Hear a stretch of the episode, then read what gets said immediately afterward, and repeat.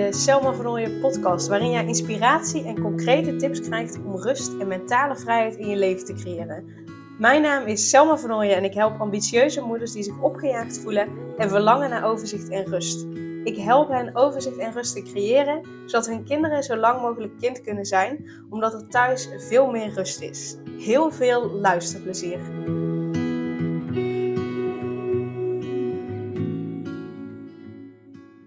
Persoonlijke overwinning, die wil ik met je delen in deze uh, podcast. Uh, want het is iets wat ik me realiseerde toen ik van de week met uh, Daan aan het wandelen was.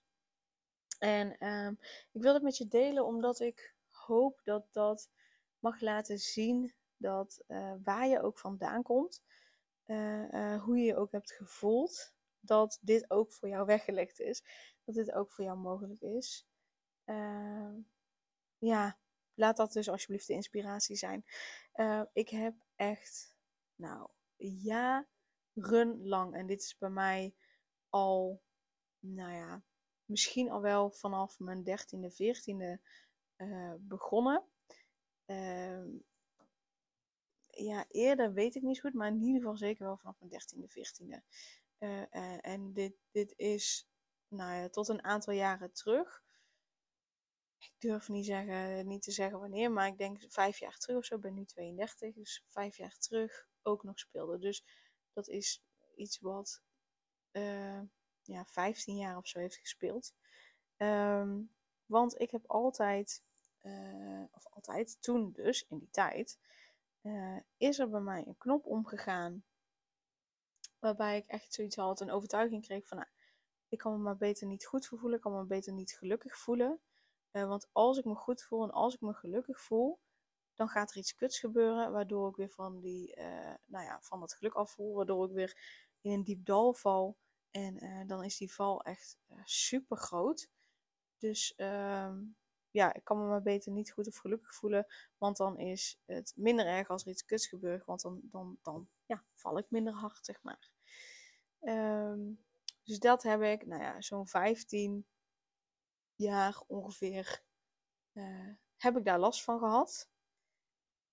En van de week wandelde ik met Daan, en dit is al wel langer hoor, maar toen realiseerde ik het me echt nog meer.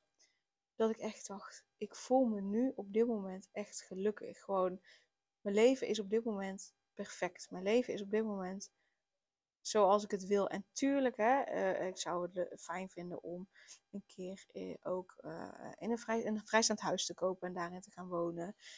ja, tuurlijk zou ik nog meer omzet willen draaien met mijn bedrijf. Tuurlijk zou ik graag willen hè, dat de baby ehm, gezond en wel geboren gaat worden. Tuurlijk zou ik ook nog wel nog een kindje willen. En tuurlijk, er zijn nog zoveel dingen die ik graag zou willen. Maar op dit moment zoals het nu is, is mijn leven perfect en is mijn leven gewoon echt precies zoals het is. En voel ik me echt van top tot teen gelukkig. En heb ik niet meer een klein, ja, ja, donker gevoeletje of een klein stemmetje of zo dat zegt: Ja, pas maar op, want uh, ja, de vorige keren dat je je weer goed voelde, ja, dan gebeurde er ook weer iets. En uh, die, die is weg die is echt, echt helemaal weg. En dat is echt al een paar jaar.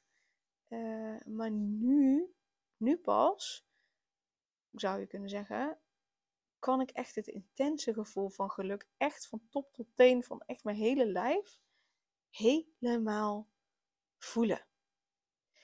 En dat vind ik zo bijzonder, want ik ken dat niet bij mij, mijn ouders zijn gescheiden toen ik nou ja, 13 was. Officieel ging mijn moeder uit huis toen ik 14 was.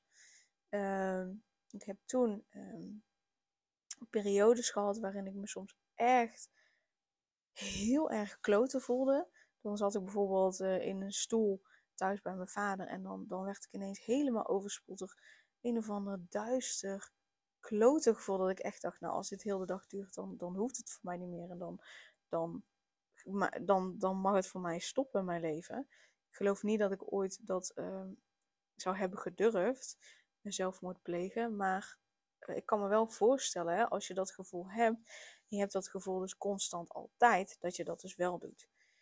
Ehm, en daarna, toen ik 17 was, nou toen ik, mijn vader had al vrij snel een nieuwe vriendin. Na anderhalf jaar bleek dat zij kanker had. Nog eens half later, anderhalf jaar later overleed zij. Dus ik was 17 toen zij overleed. Terwijl ik in mijn eindexamenjaar van de HAVO zat. ik heb toen last gehad van paniekaanvallen. Ehm, dat soort dingen. Nou ja, dus zeg maar, dan zou je kunnen zeggen, hè, na anderhalf, drie jaar, nou, dan, dan heb je het eruit weer opgepakt. Dan gaat het weer beter met je na de shock, zeg maar, van je ouders die scheiden. Nou, en dan krijg je weer een klap in je gezicht. Dat dus. Nou, toen, uh, acht maanden later of zo, ontmoette mijn vader uh, zijn huidige vrouw. Een half jaar later bleek dat zij borstkanker had. Dus daarin heb ik ook weer niet op adem kunnen komen van de shock van het overlijden van de, van de vorige vriendin van mijn vader. Waarin ik daarna, daarvoor al, maar zeker ook daarna, voor hem heb gezorgd. En dan vervolgens komt er ineens een, een vrouw in zijn leven waarop hij ineens van de een op de andere dag gelukkig was. Dat ik echt dacht, wow, oké, maar je wordt dus niet gelukkig van mij. Dus ik ben niet goed genoeg. Hè? Daar kwam ook een overtuiging vandaan. Uh, uh, dus ik ben niet goed genoeg om blij en gelukkig van te worden. Maar wel word je wel gelukkig van andere vrouw. Nou, dat was een shock. Toen, een half jaar later, uh, bleek dat zij borstkanker had. Nou, heel die mallenmolen en dat gezeik in. Um, op het moment dat dat weer wat stabieler was, dus toen was ik 18. Het moment dat dat weer wat stabieler was, wat rustiger was, overleed toen ik 21 was. De vriend van mijn moeder, zeer plotseling. Dus zo ben ik iedere keer van, van ding naar ding gegaan. En uh, nou, in de tussentijd was ook nog dat het beter ging met de vrouw van mijn vader. Maar toen uh, uh, bleek toch weer dat ze uitzaaiingen had. Dus toen ging het weer even niet goed en moesten we weer verder met behandelingen. Dus zo heb ik zeker van mijn dertiende nou, tot en met mijn 22e minimaal en eigenlijk daarna ook nog wel, maar in ieder geval tot en met die tijd. En nooit helemaal op adem kunnen komen of helemaal een deel kunnen verwerken, want dan kwam het volgende deel weer. Uh, dus daarin heb ik heel erg de overtuiging toe gekregen van ja, ik kan maar beter niet gelukkig zijn. Want uh, iedere keer als er iets van rust is, dan komt er het volgende ding om de hoek kijken. Dus er zijn best wel wat events bij elkaar geweest, achter elkaar geweest. Uh, en ehm, die periode daarna, dus toen ben ik toen ik 22 was, heb ik een jaar als au pair in Amerika gewerkt. En dat was voor mij echt een, een vlucht om echt weg te gaan thuis. Omdat ik echt dacht, ik trek het gewoon weg niet meer. Ik moet hier echt weg, want anders dan, dan verzuip ik helemaal. En dat was echt absoluut de beste beslissing ooit. Want daarna ben ik wel echt gestart met mijn eigen persoonlijke ontwikkeling. Ik heb uh, eh, NLP-trainingen gedaan. Ik heb uh, rijke behandelingen gedaan. Ik heb rijke 1, rijke 2 gehaald. Ik heb heel veel uh, familieopstellingen gedaan. En zo heb ik verschillende dingen gedaan die er allemaal samen voor hebben gezorgd dat ik nu sta waar ik nu sta. En dat heeft echt een tijd geduurd, want er zijn heel veel shit is er gebeurd. En ik heb nooit echt de rust, de ruimte en de moeite genomen om uh, daarbij stil te staan en dat goed te verwerken. Want ik ben altijd maar doorgaan, doorgaan, doorgegaan. Uh, ook uh, um, toen ik 17 was, overleed dus de vriendin van mijn vader. Terwijl ik al heel erg voor mijn vader aan het zorgen was en daarna nog meer. En ondertussen haalde ik wel gewoon mijn HAVO-diploma in dat jaar. Toen ik 21 was, overleed dus de vriend van mijn moeder. Terwijl ik in mijn examenjaar, in mijn afstudeerjaar van uh, pedagogiek zat. Uh, daar heb ik ook gewoon mijn diploma gehaald, mijn stage gehaald, alles gewoon supergoed ook. Um, dus ik ben alsmaar doorgegaan, ook nog in die jaren. En uh, de jaren daarna zijn er wat minder van die extreme dingen gebeurd. Maar ik heb toen ook nooit echt de tijd genomen om daar stil bij te staan en, en, en daar echt mee te dealen. En uh, als ik daar nu op terugkijk, was ik qua gevoel wat meer uh, een zombie. Want daardoor kon ik overleven. En niet te veel emoties voelen, niet te veel ups en downs. Uh, want daar kon ik er gewoon niet bij hebben. En waarom deel ik dit? Omdat ik nu me dus echt realiseer dat het al een paar jaar zo is. Maar nu helemaal, ja, nu ik zwanger ben van, van onze zoon. dat ik echt intens gelukkig ben. En dat is eigenlijk al een paar jaar uh, het zo is dat, dat, dat dat stemmetje of dat donkere gevoel van ja, ben maar niet te gelukkig, want anders gebeurt er weer iets, dat dat echt al weg is. En ik heb het op de eerste jaren van uh, mijn relatie met Daan heb ik dat ook nog steeds gehad. Want ja, er hoefde misschien maar iets te gebeuren of iets, iets moeilijks te zijn uh, en Daan zou misschien wel weggaan. Want ja, dan, dan, dan ben ik ook niet de leukste en dan, dan ben ik ook niet de gezelligste. Dus ja, wie zegt dat hij dat vol kan houden, zeg maar. Dus uh, ook de eerste jaren uh, in mijn relatie met Daan heb ik dat ook gehad.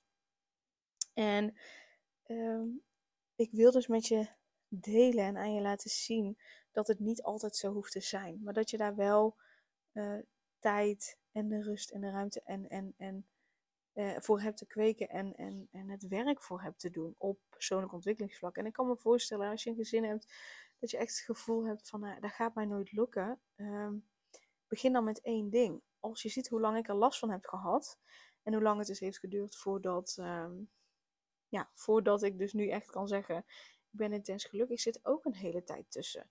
Dus je hoeft niet alles tegelijkertijd te doen, maar begin bij één ding. Begin bij één klein ding. Uh, uh, en begin dan met het creëren van ruimte. Dus begin dan met uh, tijd nemen voor jezelf. Elke dag al is maar een half uurtje gewoon even iets doen wat voor jou goed voelt. En um, als je dus zo ver komt als waar ik vandaan kom, dan, dan red je het daar niet mee op de lange termijn. I know, dus die illusie wil ik ook niet wekken. Maar je hebt eerst ruimte te creëren om daarna hulp in te kunnen schakelen. En wat mij dus heel erg heeft geholpen, is dus uh, aan de slag met mijn innerlijk kind. Want sowieso was het mijn innerlijk kind die, uh, die, die dacht, ja, ik wil niet meer gekwetst worden. Ik wil niet meer van die grote hoogtes vallen. Dus ik kan maar beter alvast ingesteld zijn op teleurstellingen. Dat is echt een kenmerk van een gekwetst innerlijk kind. Met mijn innerlijk kind aan de slag. Familieopstellingen hebben mij geholpen. Reiki-behandelingen. Dus dingen op, echt op energetisch niveau, niveau opruimen. Er wordt zo vaak vergeten. En op het moment, ik, ik zou eigenlijk haast willen zeggen, begin daarmee. Want daarmee creëer je energetisch gezien ruimte, waardoor je er daarna ook praktisch en mentaal uh, aan de slag kunt gaan. Dus dat heeft me heel erg geholpen. En die NLP-training hebben me onwijs geholpen. En dit zijn dus allemaal elementen die ik dus, omdat het mij zo heel erg heeft geholpen, en zeker dat pakketje samen, ook uh, terugbreng in, uh, ja, in de dingen die ik aanbied in mijn bedrijf. Dus weet dat je dat, um, ja, die familieopstellingen, dat ga ik er wel eerlijk bij zeggen, daar moet ik nog een opleiding voor volgen, wil ik nog een opleiding voor volgen. Dus echt uh, helemaal volgens het familiesystemisch werken. Ja, officieel doe ik dat niet, maar ik pak daarin wel elementen uit die ik wel mag en kan toepassen in mijn coaching. Um, maar ja, ik wil je dus aan de ene kant inspiratie geven van, je ziet waar ik vandaan kom, dat is ook voor jou mogelijk. Uh, je hebt daarin de eerste stap te zetten. En, en mijn advies is, is als eerste stap om gewoon energetisch die ruimte te gaan creëren. Want als je dat energetisch gaat creëren, dus als je alvast op onbewust niveau, op energetisch niveau het een en ander opruimt, dan ga je letterlijk in je lijf en in je hoofd voelen dat er meer ruimte komt. En pas als die ruimte er is, kun je die ruimte ook pakken om op mentaal en, en gevoelsniveau uh, verder aan de slag te gaan. Dat kan bij mij onder andere met de online rijke groepsessies. Um, um, dus ik zal ook even de link erbij doen in de omschrijving van de podcast. Um, en wil je liever niet met de groepsessies meedoen, kun je uiteraard ook een één op één sessie uh, een keertje boeken. die losse sessies die neem ik nog wel aan tot aan mijn verlof. Zolang dat nog gaat. dus die kun je nog wel los uh, boeken. Uh, maar begin daar. Kijk eens wat dat voor je doet. En welke ruimte dat je geeft. En dan, dan kun je daarna de volgende stappen gaan zetten. Yes, dus je bent van harte welkom bij de online sessies. Je bent ook van harte welkom voor een 1 op 1 sessie. stuur even een mailtje naar info.selmavernooien.nl of voor de Reiki kijk op de website www.selmavernooien.nl slash reiki. En kijk even hoe je Van Nooyen schrijft uh, uh, in de naam van de podcast. En dan uh, verwelkom ik je heel graag. En dan wil ik je heel erg bedanken voor het luisteren. En dan hoop ik dat dit je inspiratie mag zijn van... Hé, hey, maar als Selma dat kan van, van ja, niet helemaal volledig optimaal gelukkig zijn... naar dat intense geluk eindelijk weer kunnen voelen dan kan ik dat ook. Want ik ben niet veel anders dan jij. Ik ben niets bijzonders dan jij. Ik ben gewoon net als jij. Dus kan dat voor jou, uh, kan dat voor jou ook. Yes, dankjewel voor het luisteren en uh, nou, tot binnenkort. Super leuk dat je weer luisterde naar een aflevering van de Selma Vernooien podcast. Dank je wel daarvoor. En ik deel in deze outro nog een aantal belangrijke punten. Als eerste is het mijn missie om ervoor te zorgen dat alle kinderen van Nederland zo lang mogelijk kind kunnen zijn. En dat begint bij hoe jij je voelt als ambitieuze moeder. Daarom maak ik deze podcast voor jou en voor je kind of voor je kinderen. Gun je je kinderen dus ook een vrije en gelukkige jeugd, zodat ze zo lang mogelijk speels, vrij, onbevangen en onbezonnen kind kunnen zijn Vraag dan nu mijn gratis e-book aan 8 tips voor ambitieuze moeders om meer rust in je leven te creëren via mijn website www.selmavanooien.nl slash gratis-e-book. Ten tweede, wil je alle podcastafleveringen overzichtelijk onder elkaar en wil je als eerste op de hoogte gebracht worden als er een nieuwe podcastaflevering online staat? Abonneer je dan op de podcast door op de knop volgen, subscribe of abonneer te klikken. Ten derde, ondersteun je mijn missie en wil je ook helpen om alle kinderen van Nederland zo lang mogelijk kind te laten zijn? Laat dan een review achter in de podcast-app via waar je deze afleveringen luistert. Hoe meer reviews, hoe beter de podcast vindbaar is en dus hoe meer ambitieuze moeders en hun kinderen ik kan helpen. En tot slot, ken je andere ambitieuze moeders voor wie deze podcast interessant zou zijn? Deel dan gerust een aflevering met hen of deel een screenshot van deze aflevering op je social media en tag mij daarin. Wil je mij een vraag stellen of contact met mij opnemen? Dan kan dat via info.selmavernooien.nl of via het Instagram account Selma Nogmaals, super dankjewel voor het luisteren en tot de volgende keer.